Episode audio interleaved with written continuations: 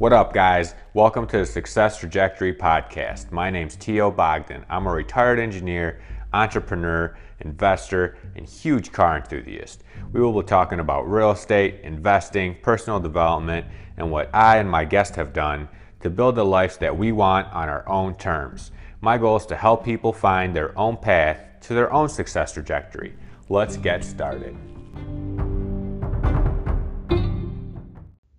Here's some things that no one told me about engineering before going into engineering. I got a few of them. I'll probably come up with some more while I'm talking, and I hope this video is not too long. But number one, you will get paid a salary. In most people's regards, they're going to say a great salary for forty hours a week, or whatever it is. Just to say you're supposed to work forty hours a week. You're pretty much expected to work sixty hours. Everyone else just works crazy hours. No one told me that. That's crazy. I ain't about that life. So you know what Teo did? Teo worked forty hours when he worked as an engineer.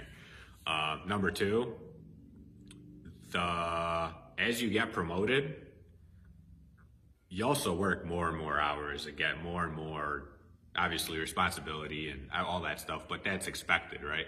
But you literally work more and more hours.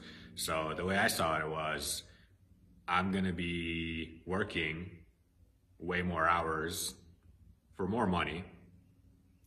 But if you sit there and you do like the per hour calculation, I actually did this, like checking an email, sending an email like late at night, or just all the stuff that you have being able to work remotely with a cell phone, with a laptop, all that stuff, your per hour pay isn't very good.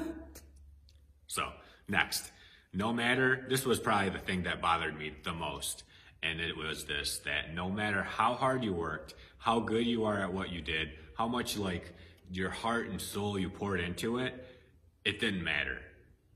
Like, it it mattered, like you got a little pat on the back or some other bullshit like that, but if, let's say like you're a level one engineer and you're just killing it, and you're putting like level two and level three engineers to shame, just because you, you get the thing and then you just, you're just good at what you do, right? You, you, you're pouring yourself into what you do.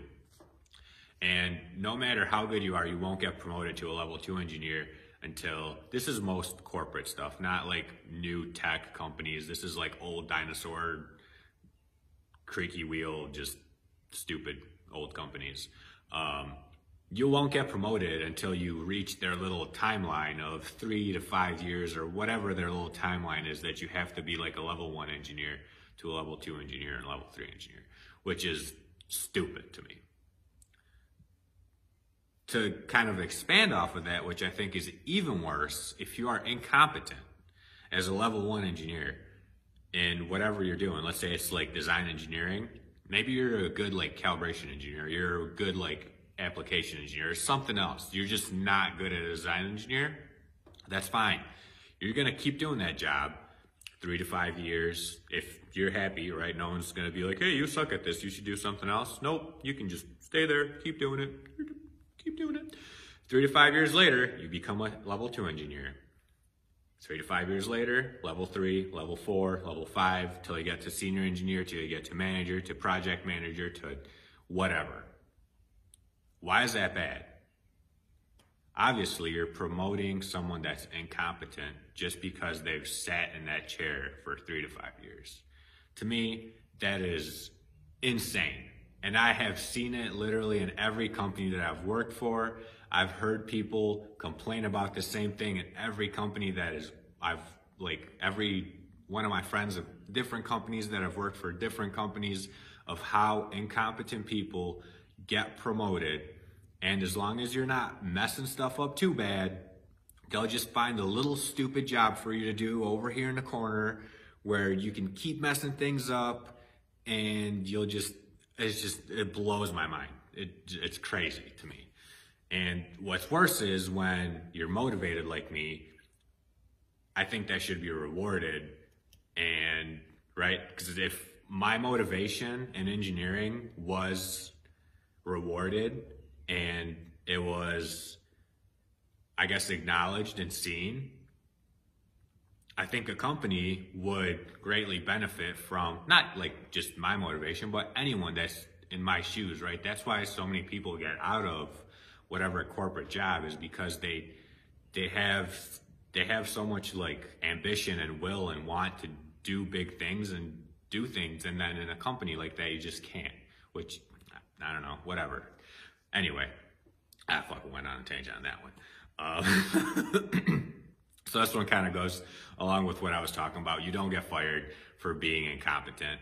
Um, you just get pushed off into a corner, and it just makes the company, it, it's the worst thing ever for the company, right? And I've worked in every single company, and every, there's always the one guy that's incompetent. Not that he's, it's not even that he's incompetent. He just doesn't care. He doesn't want to. He just wants to go there, do his job at like to the minimum of the minimum and just get by, not just blame things on other people. It's just, it's terrible. But that sort of stuff just, to me, like killed me, right? Like on the inside, I was like, how, how is this possible that this is okay?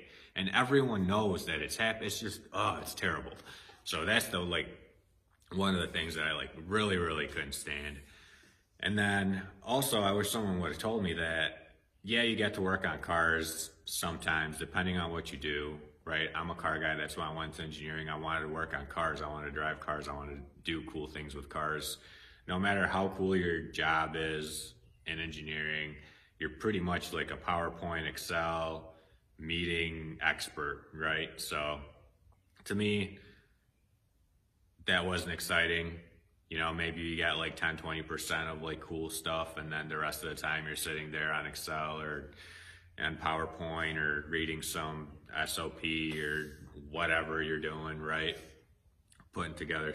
To me, it just wasn't, I was sold on something that I don't think it was what it really is, right?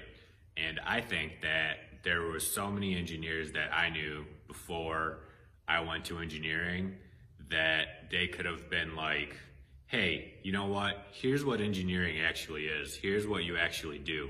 And there's some cool engineering jobs, but there's still, the vast majority of them are just boring office desk job, monotonous, zero fulfillment, just poke your frickin' eyes out with a pen and smack yourself with a keyboard. Just so boring and frustrating.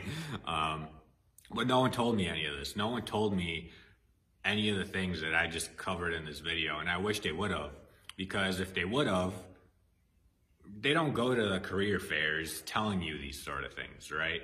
Because if they would, well, then no one would want to do the job, right? So I think that if you know someone that is going to want to be an engineer or whatever, you have a talk with them and tell them exactly what engineering is and what to expect. Maybe not as like, from my view, because my view is like tainted, right? Because I didn't like it, but maybe from, uh, maybe, I don't know, maybe tell them from my view, because it's an honest view of what it really is without the sugarcoat. So, but anyway, this video is getting way too long, so I hope you have a great day.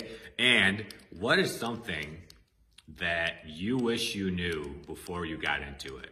Whatever, if you went to be a nurse, a doctor, a accountant, a engineer, uh, whatever your career choice was, what is one thing that you wish that someone told you that you know was in that career, that if they would have told you, you maybe would have thought twice about going into that career path?